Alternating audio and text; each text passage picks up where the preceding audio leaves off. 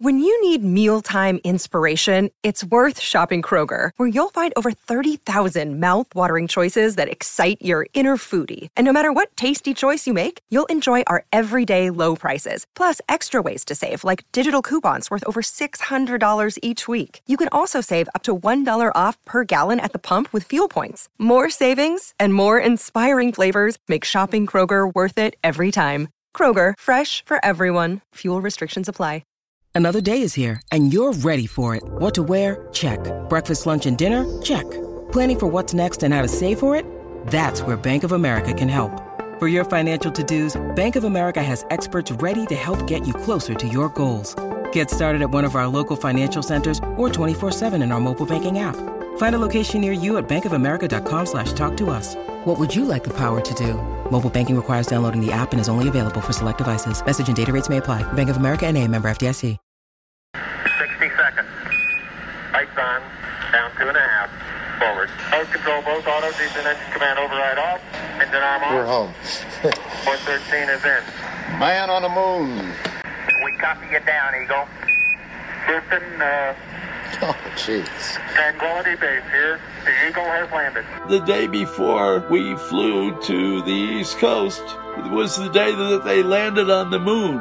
CCO radio time is 2.50. It is really with Steve Braun in the CBS News Special Headquarters in New York, has to be where we are aboard on this following the history-making flight of wondering Apollo what 11. Both spacecraft now behind the moon. Step foot If the moon, all it's has gonna gone as planned. Eagle, the LEM, Just Armstrong, and do it, Aldrin inside, has performed its absolutely deorbit insertion burn. So our celebration was called Gonk Day, Wow.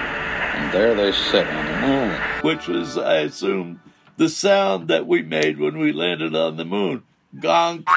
Good day from ABC Space Headquarters in New York. It is July 20th, 1969, and man is about to land on the moon. Gonk. And so we had everything was gonk. Welcome to American Prankster, the rivetingly incredible, historically fascinating life story of Wavy Gravy, original beatnik, hippie icon, comedy pioneer, and pioneering activist who uses humor as a weapon. We had the Queen of Gonk Day, and we had Gonk Aid, which was a beverage that you don't want to have more than one of, and all kinds of various Gonk things. I'm producer Rainbow Valentine, and in this episode, Hugh Romney and the Hog Farm Commune make the leap from underground band of alternative performance art hippie culture makers to global symbols of peace, love, and rock and roll. That's one small step for man, one giant leap for mankind. The next day, 85 of us and 15 Native Americans flew from Albuquerque to uh, Kennedy Airport,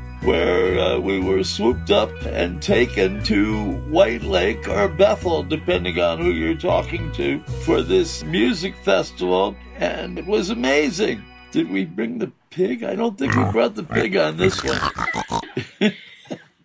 A rock music festival that drew hundreds of thousands of young people to a dairy farm in White Lake, New York over the weekend came to an end today. And we have a report from Richard O'Brien. They listened for three days, and today they sounded the retreat and headed for home. The sponsors said it was going to be three days of peace and music. It was that all right, and much more.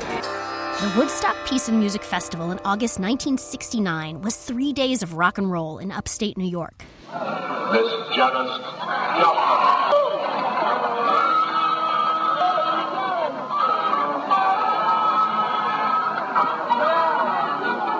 The Woodstock lineup is a mind blowing list of icons, including Janis Joplin, Jimi Hendrix, The Grateful Dead, Joan Baez, Crosby, Stills, Nash and Young, Santana, Creedence Clearwater Revival, The Who, The Jefferson Airplane. The list goes on. We'd like to do a Stephen Stills song, one of the best I think ever written. It's called Helplessly Hoping. Helplessly hoping her helicopter hovers nearby. Helplessly hoping her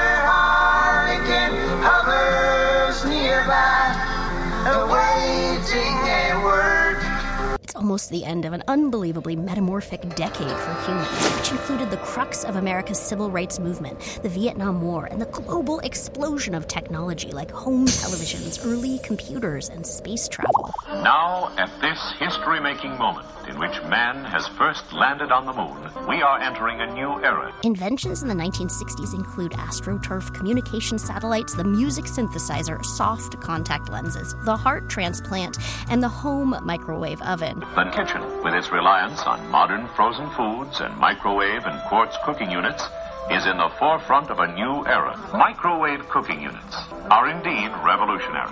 And along with these new things came a massive cultural shift connected to the emergence of LSD, the birth control pill, and the evolution of protest music from folk to rock. The trinity of sex, drugs, and rock and roll.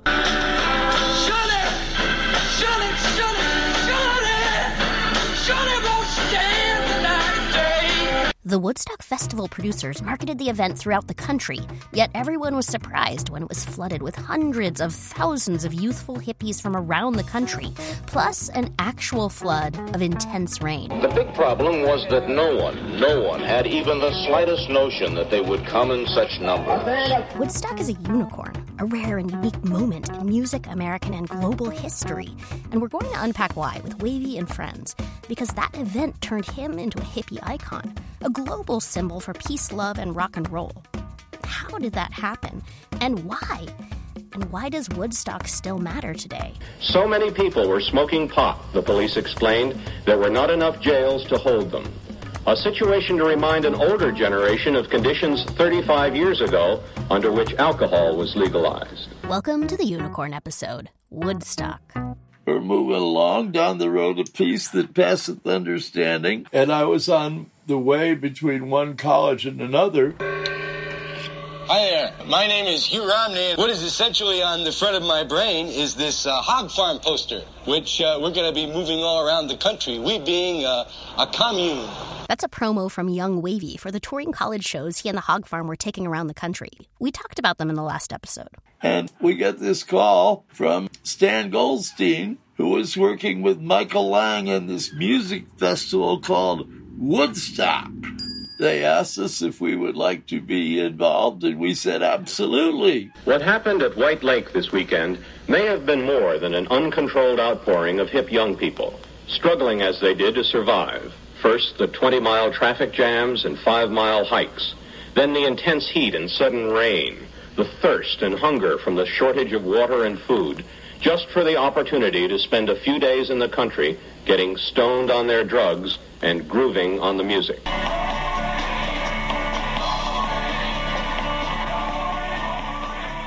Now, I had already been sounded on this back when we were in New York City around a big kitchen table just doing our stuff. And Stan Goldstein comes in. We'd never seen him before. He looked like Dick Gregory had an Allen Ginsberg diet. And he asked us uh, how we'd like to do this music festival in New York State. And we said, well, uh, we're going to be on the road, probably in Wyoming. And he said, that's all right. We'll fly you in in an Astrojet. And we figured he was one toke over the line and paid no attention.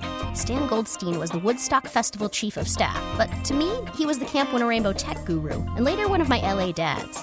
Stan was a jovial, Jewish, Santa Clausy guy who knew how to get shit done. He died in 2014. Now, while I was editing this episode, Stan's son and I synchronistically connected on social media. And Stan's son, who also went to Camp Winnarainbow, sent me this recorded conversation with Stan Goldstein explaining his role at Woodstock. I was on my way to California when this call came from Michael Lang, who wanted to do this festival. I don't want to do a festival. Thank you very much. Um, you know, but well, but Stan, what we're going to do is we're going to build a studio in Woodstock, and the festival is the intro to this. And so if you help me put this together, you get to build the studio.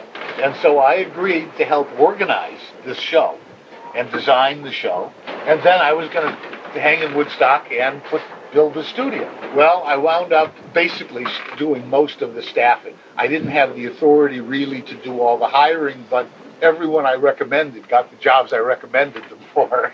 I brought in all of the people and organized it, but in doing that, because I was going to go build the studio, I gave away all the jobs that I wanted.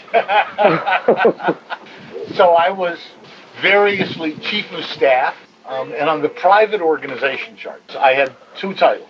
Um, I was chief of staff and Holy Ghost. Yes, yes, I was the Holy Ghost of, uh, of Woodstock.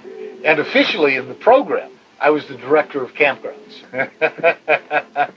so Stan, integral to Woodstock and known as the Holy Ghost of Woodstock, was familiar with Wavy and the Hog Farm's college shows, and he hired them for the festival. Suddenly, there was Stan with our plane tickets. East or west, north or south. Isn't America wonderful?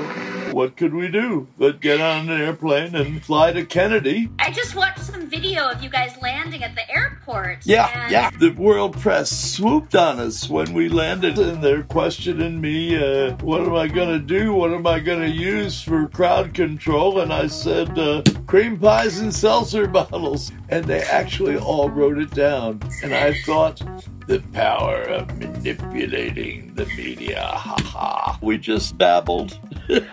what is the hog farm going to be doing in Woodstock? Well, uh, the hog farm is a many-sided, uh, multi, uh, we're uh, kind of a family, a huge expanded family. That's young wavy. And we could do any number of things because each one of us is going to do a different thing. But mostly we're just going to try and be groovy and uh, spread that grooviness through everybody.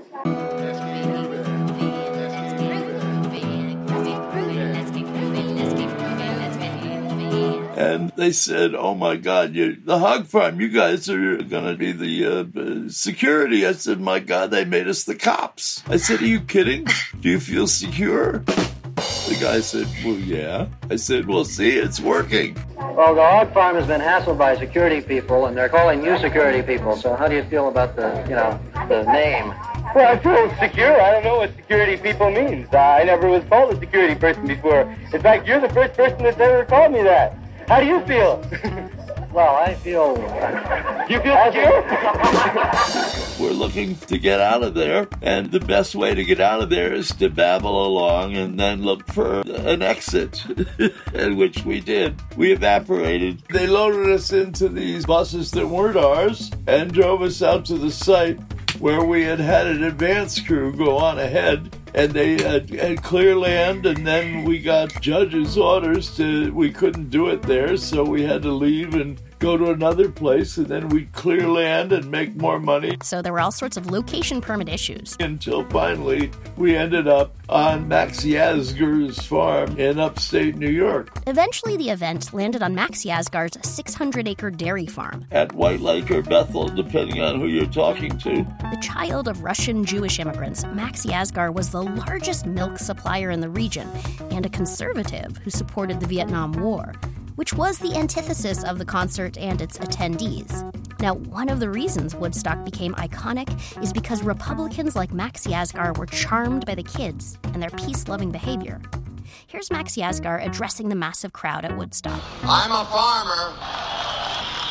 I don't know how to speak to 20 people at one time, let alone a crowd like this. But I think you people have proven something to the world we have had no idea that there would be this size group. And because of that, you had quite a few inconveniences as far as water and food and so forth. The important thing that you've proven to the world is that a half a million kids can get together and have three days of fun and music and have nothing but fun and music. And I God bless you for it. And we had an advanced crew that built a little geodesic kitchen. And what we were about to do was uh, all these various tables to be able to feed hundreds and hundreds of people that didn't have any resources to buy the various hamburgers and stuff that they were selling. So we hooked them up, beginning with granola. Granola became synonymous with hippies at Woodstock, a unicorn moment. But before we dive into granola, here's Wavy's wife, Jahanarah, on landing at Woodstock. We went to Woodstock and we set ourselves up. I think we made, Wavy and I made ourselves a tent out of, in case there was rain, there was a lot of plastic. So we made a little lean to with plastic, and then there was dome that we carried. Then we put up the dome that became the free kitchen. And there was, you know, several thousand, maybe 20, 30,000 people were expected. So we were, you know, really ready for a crowd. We were not ready for a half a million people. I mean, we were feeding thousands of people. And the thing about it is that nobody could get in or out unless they abandoned their cars on the freeway and walked in. And so everybody had like really taken a big risk to actually get in. You just left left it all there, whatever you could carry, and walked over the fences, which were either never up or you just walked over them because they were all flat on the ground. And so the people who were there had all risked something to get there. What happened at White Lake was that hundreds of thousands of kids invaded a rural resort area totally unprepared to accommodate them, among adults who resent and reject their youthful style of life. And that somehow, by nature of old fashioned kindness and caring, both groups came together in harmony and good humor, and all of them learned from the experience. I wanted a historic perspective, so I called Dennis McNally, historian, author, and former publicist of the Grateful Dead. Rock and roll becomes a increasingly interesting and well done and popular uh, art form, all of which sort of more or less accidentally emerges in perfect form in Bethel, New York in August of 1969. Now, a lot of the the notion that this was he- you know heaven on earth, or to quote Wavy Gravy, there's always a little bit of heaven in, in a disaster area. There is always a little bit of heaven in a disaster area. There was a certain amount of stress, namely a lot of rain and a lot of you know too many people. And Estimates of the crowd ranged up to more than 300,000. And it was that size that caused most of the trouble. That and the rainstorms that turned the big dairy meadow into a mud farm. it was on one level a mess. And the fact is that wasn't that big a mess, but the, the audience, rather than get cranky or violent or weird, said, "Oh well, you know, it's okay, it's messy. There you go. Music's good. Let's listen." Blackbird singing in the dead of night. People went wild. At first, the first reaction was, "Oh, well, you know, how how terrible and what a mess." As one official pointed out, with 300,000 people, you are not dealing with just a crowd, but virtually a city. literally the you know woodstock shut down the new york state thruway okay there was a sudden influx of young people from all directions but you know nothing bad happened For adults who were there, it was a revelation in human understanding. They had not been aware, as the kids are, of the gentle nature of young people to one another. These long haired, mostly white kids in their blue jeans and sandals were no wide eyed anarchists looking for trouble. i might add that the same sort of thing had happened two years before at the monterey pop festival where you had thousands more people than could fit into the actual musical performance space but nothing. These were people there to have fun if they didn't have a ticket oh, they'd stay outside and listen to what they could listen to. Same thing happened at woodstock. Actually what happened at woodstock was that they got to like the day before the show was supposed to start and there were already 50000 people sitting in front of the stage waiting for things to start. And uh, the ticketing people showed up and said okay you have to clear the area so we can start collecting tickets i believe it was wavy and maybe babs and some of the other hippies that were there said because by then it was obvious a that many more people than had tickets were going to show up and b that if there was going to be any economic reality to uh, Woodstock, that it was going to be from the movie. They had sold movie rights, and there were movie cameras there. And as uh, I think it was Wavy that to the la- to the ticket people, you want a good movie or you want a bad movie? Which is to say, if they tried to clear all those people, forget it. It was not, you know. And and because the Michael Lang and the other people that were in charge at the moment, you know, were sane, they went, forget about it. It's a free concert. It all worked out just fine. The residents of the area, learning of the emergency, began to respond. Housewives handed out hot coffee to stranded youngsters who had not eaten in days. Catholic nuns passed around sandwiches made by Jewish mothers. And the police invoked the law of practicality and allowed the kids the freedom to take their drugs in public. It became enshrined in American culture as this magical moment, and, and perhaps it was. Not turning into a, ma- a maniac because you're getting rained on does not strike me as maybe, you know, the ultimate in human development. but it was a good it was a good scene. And uh, you know and it was it, as i say there, there, there's a certain amount of exaggeration going on that you know people cherish.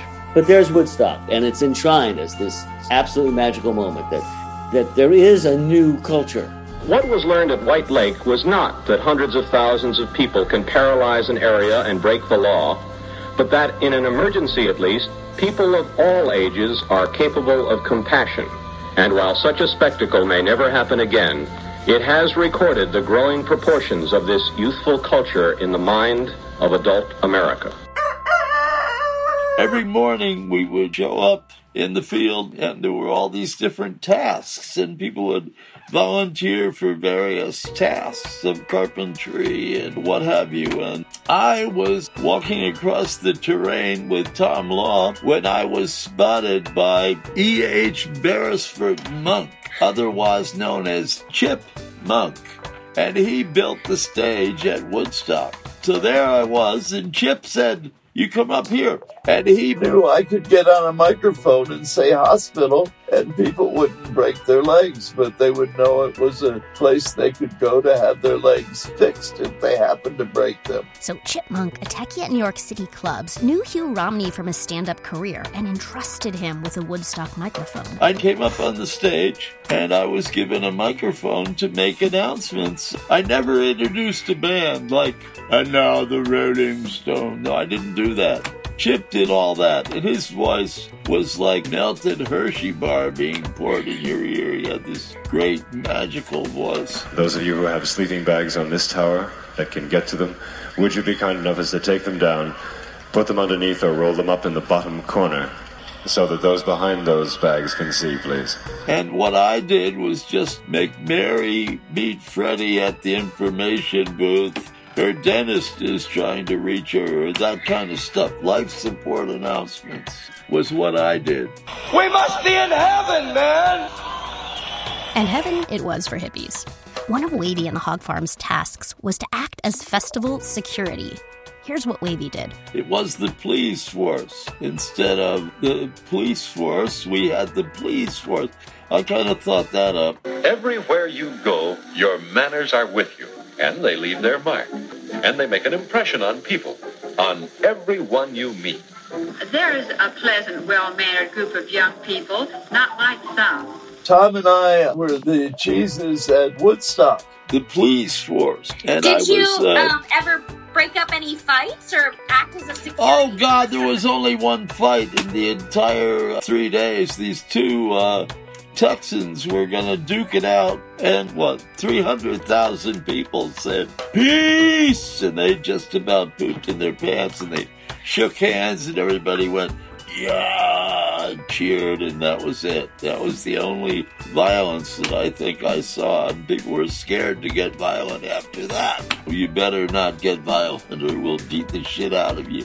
Despite the overt appeals for violence by the few political radicals among the crowd, they remained polite, passive, and finally, as the area was saturated, helpless. We had a, a, bulletin board that I had made with a hole in it. So there were all this stuff on the bulletin board. But if you stuck your head through the hole, you could make a live announcement. And I stuck my head through the hole to announce a baby race. And who was there but Max Yasgur and his family. He said, You kids are really nice. You just want peace and love and music. And he was deeply touched, and his family came to the baby race. And we had like crawlers and walkers and uh, runners. and it was gorgeous. And Max Yasgur fell in love with us. And every morning he would send over this enormous vessel of the most delicious yogurt you ever tasted in all your born days. Thanks, Max. Yes, your manners are showing all day long. Max sold his iconic farm a few years after Woodstock in 1971, retired to Florida, and died in 1973.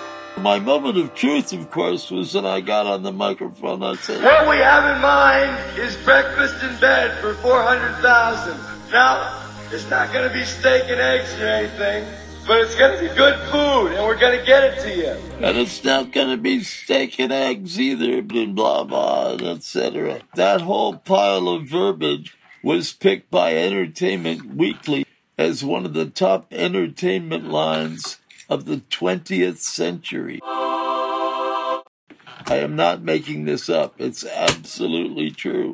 It's not just the hog farm either.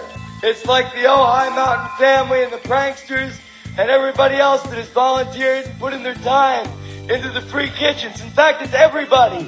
We're all feeding each other. Which is when we introduced hippies to granola. They had never seen granola before. Said, what is this shit? Gravel? No, taste it. It's good. And they did, and they liked it. And the granola manufacturers of the world owe us an enormous debt for feeding them granola. Back to Mrs. Gravy. Who knows who invented granola, but I'd never heard of it. And it didn't have a name, and, and we were familiar with muesli, which is just basically granola without being toasted. Form of granola called granula was developed in 1863 by Dr. Caleb Jackson, a vegetarian who named his snack after the granules of graham flour in the recipe. Soon after, Dr. John Kellogg of the famed Kellogg cereals copied granula but used oats instead of graham flour and called his product granola.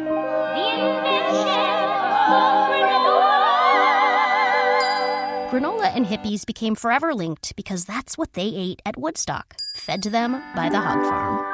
Granola, hippies and granola, granola and hippies. Mrs. Gravy was very involved in the granola production along with Lisa Law. They actually went into New York City and bought pots and pans and various and sundry uh, stuff. I called Lisa Law for more details on this momentous event in food and hippie history. Lisa Law is a photographer whose counterculture pictures are known throughout the world. At the time of Woodstock, Lisa was married to Wavy's pal, Tom Law, brother of John Law, Wavy's friend from theater school, who got the hog farm into the movie Skidoo. Here's Lisa Law. We had a group called the Jook Savages, but we were guides for the hog farm always, so I'm a special member of the hog farm. We got there and we uh, were setting up our teepees, and uh, we had a little meeting about feeding people. And uh, they were going to scrounge around for pots and pans. They brought some of their own. And I said, you know, we can't just do it like this off the cuff. We've got to get money from the producers. So I went into one of the trailers. I said, I'm with the hog farm and I need $3,000 to go buy a bunch of food and supplies, uh, cooking utensils and stuff. And he said, Well, okay. Oh, okay. And he handed me $3,000. Peter White Rabbit and I got a truck from the producers and drove into New York and went to Greenblatt's and we bought 1,200 pounds of bulgur wheat, 1,200 pounds of rolled oats, currants, dried apricots, almonds, honey. Ah, the recipe for original Woodstock granola. Hippie's first granola. Brewer's yeast, soy sauce. Yeah, that's what we got. And lots of it. It's the 60s, so of course the women were heading up the kitchen. Here's Wavy's wife Jahanarah on this significant moment in food history. I think that Lisa Law, there were a few people who worked on the kitchen, and I was one of the main ones. And so Lisa is the one I remember saying, we have to have this certain kind. We will get bulgur wheat because it cooks fast, and we will get oats because we can make muesli. And then she said, but we could toast it. And it, you know, and so it's probably Lisa who is the one that got us to toast oats. Back to Lisa Law. The next day, I needed pots and pans and bowls and plastic garbage pails for mixing things in, onion cutters, cleavers, and big stainless steel pots. So I went into the office there and I said, I need another $3,000. And they called John. They said, She wants $3,000. And he says, Give it to her. And I got it, and I was able to purchase all the things we needed for cooking. So then Peter and I drove back, picked up a bunch of hitchhikers on the way, and that's when a lot of people started coming. And we realized that it was going to be bigger than we thought. Back to Jahanarah. Then we fed thousands of people until we were so overwhelmed with people that we couldn't begin to do it. And we began serving muesli with raisins. And we, and at the end of Woodstock, we weren't toasting the oat because there was no time. And we were serving raw oats with powdered milk and water. And we had some sort of sweetener and, and we had raisins. Someone would be serving and there would be a line a half a mile long. And I would then just go down the line and scoop water into their bowl so they didn't have to wait in line to everybody get up. You know, if you got your bowl, then you could leave and the line got shorter. Oh, God, it was so hard. We were cooking brown rice at first. But then we started doing bulgur wheat because it would cook in like 20, 15, 20 minutes. And then we couldn't steam vegetables anymore. And so we were, you know, cooking bulgur wheat and putting raw vegetables on top of them with soy sauce, whatever we could do to feed all the people. So it started out being this beautiful steamed vegetable and brown rice and soy sauce and lovely a breakfast with granola and fruits and and ended up being feed the people. Here's hog farmer Merry Prankster Laura Foster Corbin, who was part of the hog farm advance crew for Woodstock. There was an advance group. We took a bus called the Road Hog.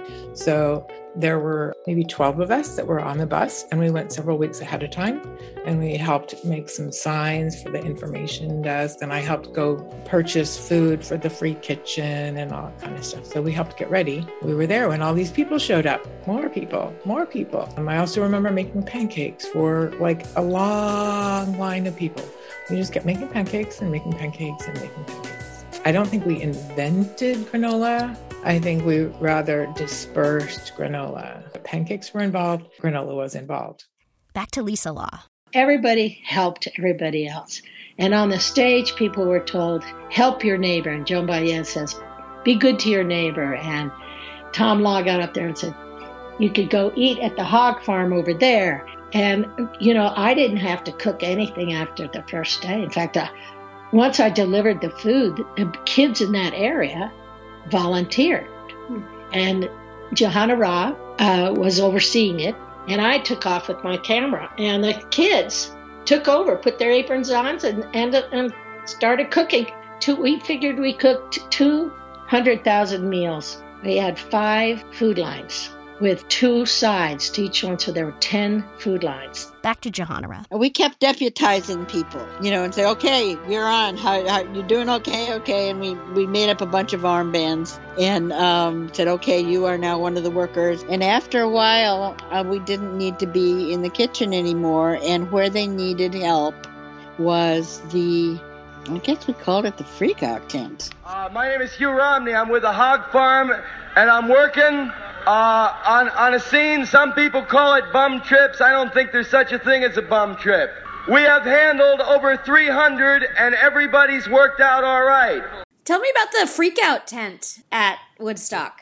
Okay, you've done your homework. That was uh, one of our tasks with people that were having uh, difficulty dealing with their psychotropic inhalation. In other words, they couldn't handle their drugs. And so we established a venue for these people to go to where they could be uh, into a more mellow situation than having the universe attack them because they were too stoned to deal with anything. We probably thought it up first at Woodstock and it started out as a teepee but eventually the, the teepee got chock full. And so we had to segue from the teepee to a large circus tent right next to the medical tent so we could always run to the doctors to get Thorazine if we had to. But we always tried not to. Thorazine, also called chlorpromazine, is the first antipsychotic medication and was developed in the 1950s. It reduces hallucinations and aggressive behavior. I remember when the first freakout came into the freakout tent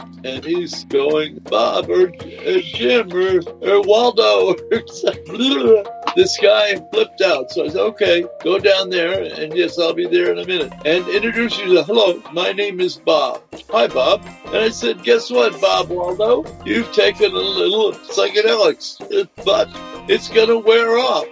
They don't want to know, think of your third eye or, you know, watch your breath. They just want to know you've gotten stoned and it's going to wear off.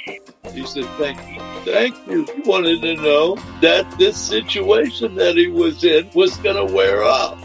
He was very grateful for that. And that was the value of the freakout tent. Back to Mrs. Gravy. There was a big dome where people with any kind of medical problem happened. And then if their medical problem was that they had perhaps over enthused themselves into one of the little pills of various colors that were being spread around there, then a very valuable person to send in was someone who was part of the hog farm. And uh, I had helped organize the medical tent at the beginning uh, when it was just like they flew in the doctors. We were all already deep into Woodstock.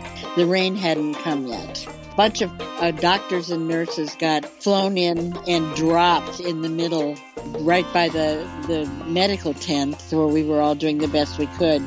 And then uh, the doctors were all just standing there, and Abbie Hoffman walked in, and he says, "Okay, if you're a doctor or nurse, stand over there.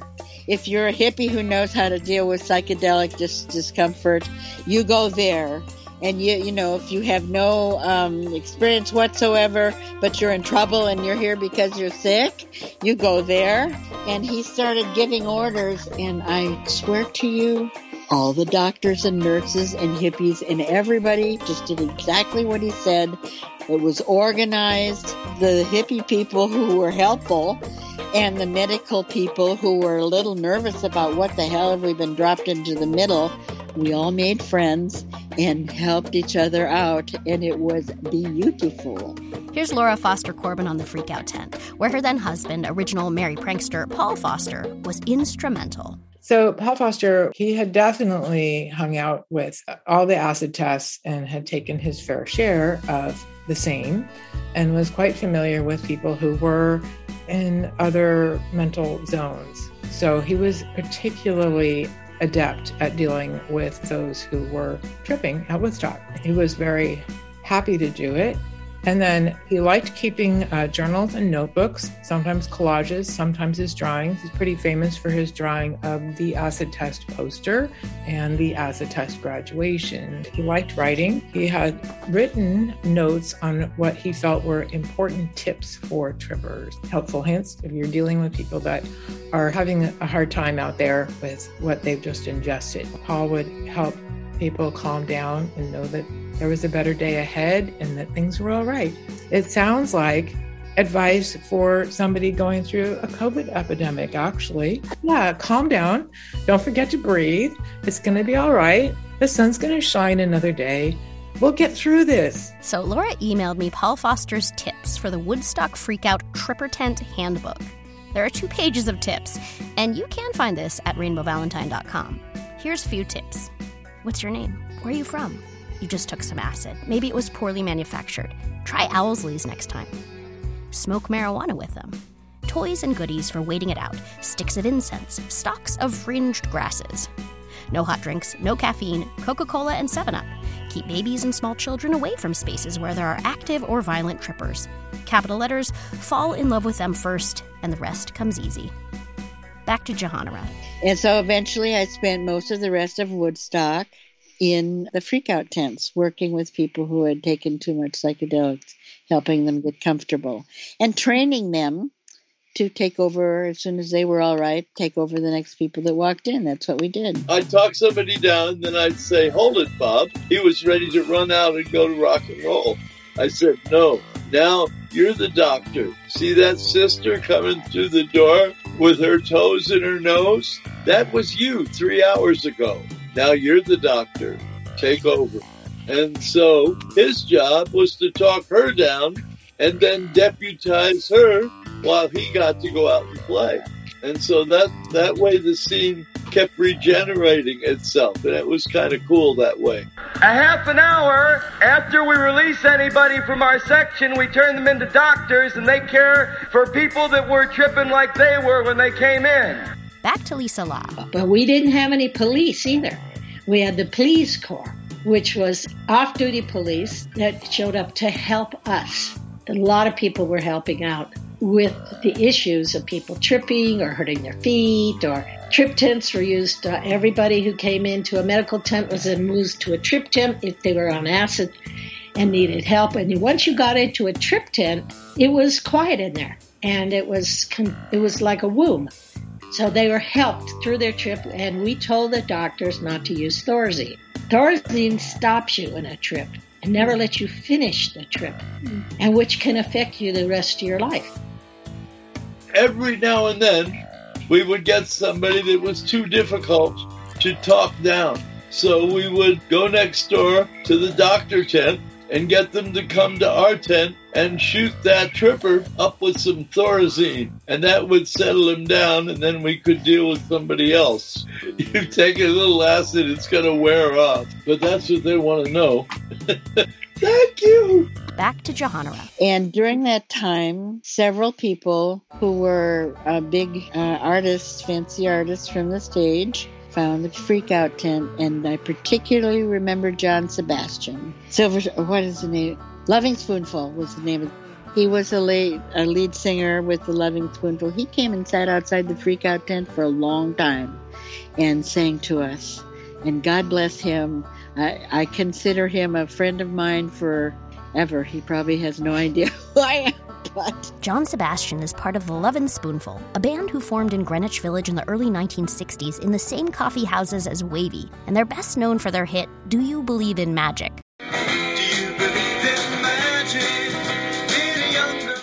John Sebastian was wearing his tie dye at Woodstock. In fact, uh, he was the first guy to go on, and he opened, and and he just uh, was up there improvising because we couldn't find anybody who was supposed to go on, and so he did it, and it made it into the movie, and it made him into uh, sort of a, a big star. And then what was his uh, a band called? Can you do that very quickly?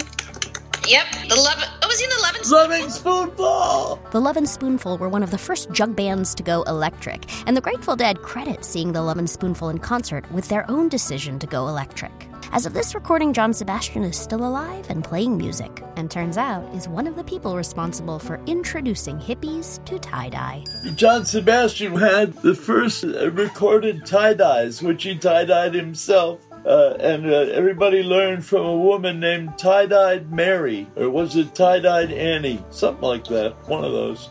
and she taught everybody how to tie dye. And we even tie dyed a teepee, which was not so easy, but it was beautiful because she knew what she was doing. Tie dye, another counterculture unicorn, is introduced to hippies at Woodstock.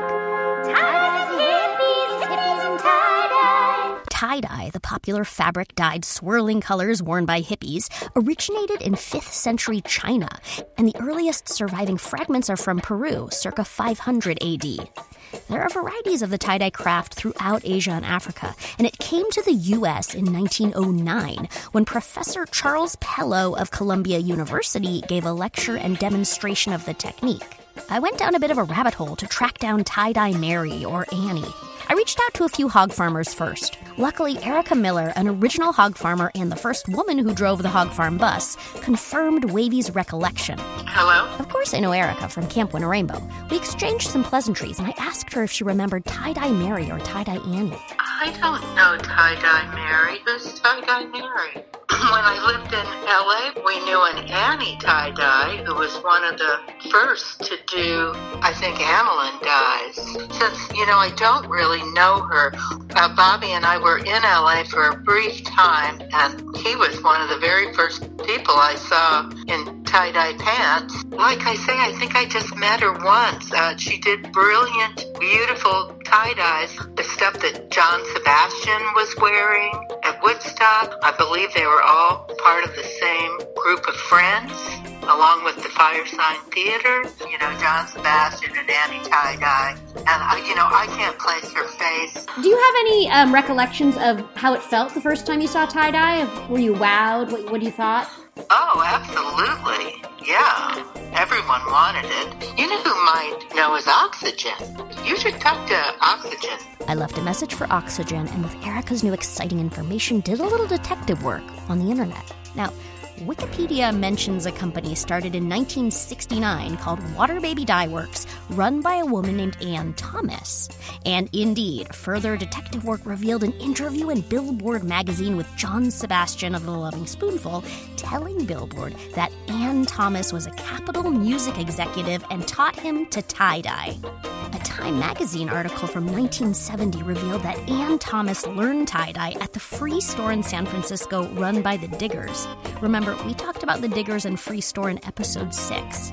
After I figured out that Anne Thomas of Water Baby Dye Works was Tie Dye Annie, Oxygen returned my call. Now, Oxygen is the hog farmer who got on the bus by winning the Tiddlywinks contest we discussed in episode 6. Here's Oxygen on Tie Dye Annie. Hey, is this Oxygen? Yeah. The Tiddlywink champion? Yes, that's me. I'm trying to track down information about Tie Dye Annie. Right. Um, you know, I only knew her like in 1967. We all lived at the farm in, in LA, Barham Boulevard. And John lived there also. John Sebastian was up there with us for a while. So, yes, it's been tie dye Annie's thing. She had a little garage there and, and she was doing it a lot. So, I don't know if other people were doing it at that time as well, probably. You know, that's where we all, all got O names because we were part of the OK family at the time. Her name was Oceana Knox. It was just a joke. Yeah, the Firesign Theater um, guys lived there, and so it was just a, a lot of comedy going on. I mean, she did some wonderful stuff because I know I had uh, some velvet stuff that she tie dyed. Wavy says Tie Dye Annie taught everybody to do it. Okay, and that could be. And I, I don't know what happened to her after that, but I heard from some friends of mine. I think she's died now. I'm not sure. Cheers to trendsetters Tie Dye Annie and John Sebastian, who brought hippies and tie dye together, impacting the fashion of a global subculture.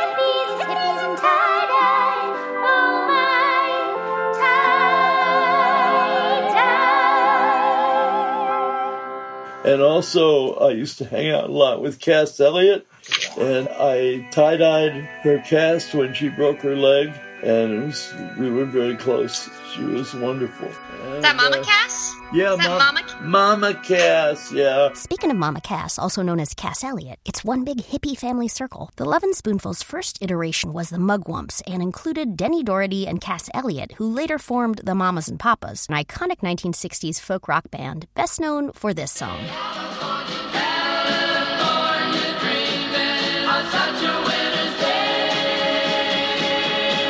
Later, I, I got in with what's the other spoonful? I mean, not the spoonful. The what's the Cass Elliot uh, group called? The Mamas and Papas. Yeah, them. What's the, the other mamas and the papas? The Michelle Phillips. Michelle Phillips. Yes, I became good buddies with her in later years when we were uh, antiques, and we would uh, appear and spew uh, golden odors into the microphones, and that's what we were, golden oldies. and I'm still guilty as charged. I am a golden oldie, for God's sake. Mama Cass died of heart failure in 1974, and Wavy's friend Michelle Phillips, called the purest voice in pop music, became an actress and cannabis advocate. Back to the Woodstock unicorn. The warning that I've received, you may take it with however many grains of salt you wish, that the brown acid that is circulating around us is not specifically too good. Uh, it's suggested that you do stay away from that. Of course, it's your own trip, so be my guest, but please be advised that there is a warning on that one, okay? Here's Mrs. Gravy again. A lot of different people who were on stage, on the big stage, came and serenaded the freak out tents. And then Wavy now and then, Hugh, my husband Hugh, who was not quite yet, almost about to be Wavy, came a couple of times and said, Okay, you have to leave here and come with me. And he brought me up on stage to see the incredible string band. And I also got to then see Arlo Guthrie. And so I did get to see some of the music, but mostly I got to see the people who came to serenade the freak out tent.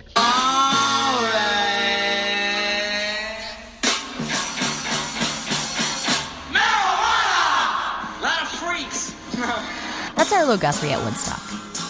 Now, people have been saying that some of the acid is poisoned. It's not poisoned. It's just bad acid. It's manufactured poorly. That's Young Wavy. So anybody that thinks they've taken some poison, forget it. And if you feel like experimenting, only take half a tab, okay? Thank you. So, Woodstock was a three day festival before cell phones. How did people stay in touch? Here's Laura Foster Corbin on that detail. There was a like an information booth, is what it was called. And Paul had done this whole sign for it that said information, and it became plastered with paper plates saying, Hey Sam, meet me in the parking lot. Hey Joe, I'm really okay. Hey Katie, I'm okay. I'm somewhere. People lost the people that they had come with, and it was pretty hard to locate them in just this dish of people and sleeping bags and all that kind of stuff. So, Wavy and the Hog Farm were in charge of basic human needs at Woodstock food, medicine, and information. But we were doing a good job. It was, made, you know, when there was crisis, I looked around and I could see who was fixing the crisis, and it was, you know, Wavy Gravy, and it was me, and it was Lisa Law. we were wonderful. And we all worked together in such a way to help each other be wonderful. And I'd never really experienced that before.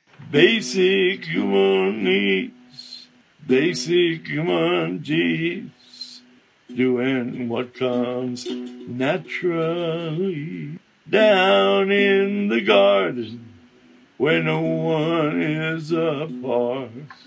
Deep down in the garden, the garden of your heart. They're jet puffed, so they stay soft and blend easily into your favorite drinks, desserts, and salads. Miniature marshmallows.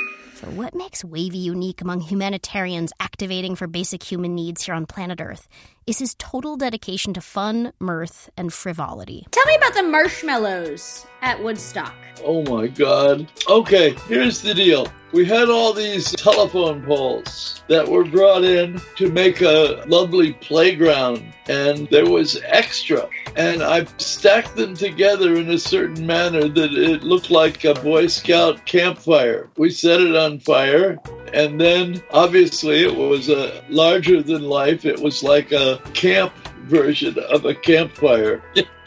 it was a camp campfire. By camp campfire, Wavy means huge, large enough for at least 200 people to gather comfortably around. So it demanded for mega marshmallows. First of all, we tried to get a recipe and make them, and that was impossible. So we bought up every marshmallow in 40 or 50 mile radius and proceeded to get them and squish them together so they made, instead of a bag of marshmallows, one marshmallow, which we would stick on a piece of iron and uh, shove it in the fire. Then we would pass it around and everybody would take a little grab off the main marshmallow and until it was devoured. And then we'd uh, cook some more. And I always loved to do that. Is to take things that were small and make them larger than life. Like I love things like giant forks and spoons and what's a regular paper airplane, but make it like 30 feet long. So the marshmallows, yeah, we all cooked one up and telling tall tales around the fire, munching fistfuls of marshmallow, which got all over your face. and Up your nose. it was a workout, but it was worth it. You can do a hundred wonderful things with soft miniature marshmallows. Back to Mrs. Gravy. You know, there was an intentional, it's not like you just drop by. You know, it was hard to get there. And everybody was very beautiful to each other. Today, wearied but still light of heart, they huddle their masses and set out for home. And even when there was a absolutely horribly just thunderous rain with nothing like adequate shelter, you know, all the police were in this little there was a little air, makeshift shelter. They had put them all up in and we were like letting them know do you want us to bring some granola? Can we can we help you out in any way there was really good good rapport between the police and the doctors and nurses who were all sort of a little bit they started out feeling kind of scared i think and then it became really mutually human beings in a situation where you couldn't easily walk out of there. It was quite remarkable. And when things needed to be done, it was pretty much the hippies that were doing it. The big takeaway for me was that when we are in charge, we do a good job. I had no clue of that before that, Thessaly. I was a little hippie. I knew that I wasn't worth much. And at Woodstock, I got it that if we all work together, we are amazing. I left that experience empowered. You know, not not that I needed to be in charge of everything, but that I was a, a equal, equally competent, and my life mattered. Hippies are really something. So Woodstock in 1969 marks a major shift in culture. The call for peace, love, and rock and roll is reverberated on the evening news on America's TVs, which populate everyone's living room. The Woodstock Music and Art Fair, having done its thing, quietly folds its tent and steals away. The new music, rock and roll, has become standard, and the 1950s fantasy of conformity, carrying a briefcase, working for the man, and the nuclear family eating TV dinners has disintegrated. And so it's all over, except for the massive cleanup job that remains. Wavy and his generation, the psychedelic baby boomers, paved the way for the next generation, Gen X, to embrace and celebrate individuality, originality, and creativity. Till another day. Richard O'Brien, CBS News, White Lake, New York. What happened after Woodstock?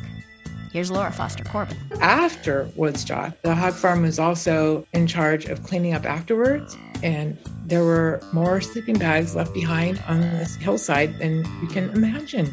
It was many, many trips to the laundromat. What'd you guys do with the sleeping bag? Um, we kept the best ones. Of course. We were poor hippies. Speaking of sleeping bags, remember how Wavy loves baseball? He told us about his baseball bookie business in episode 2. Well, after Woodstock, his sleeping bag joined forces with his favorite game.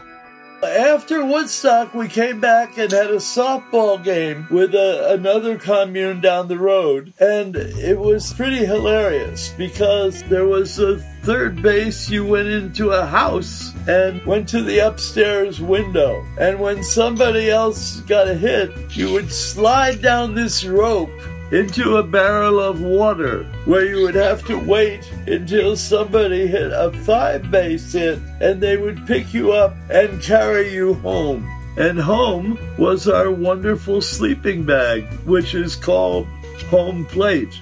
People used to wonder, why is that sleeping bag called home plate?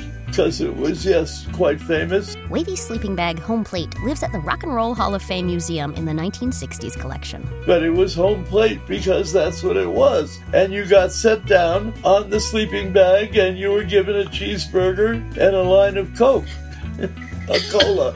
A Coca Cola, folks, and a foot rub. Turns out Erica Miller, the first woman to drive the Hog Farm bus who I chatted with about Tie Dye Annie, won the great post Woodstock baseball game. We were all on acid, as I recall, and I placed first in the great baseball game.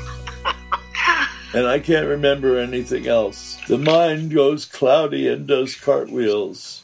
Could we have the next slide, please? In the next episode, Wavy produces a party with a plethora of poultry. Uh, actually, it was 50 turkeys under strobe lights. And Hollywood attempts to recreate Woodstock, but this time on wheels. Called Medicine Ball Caravan.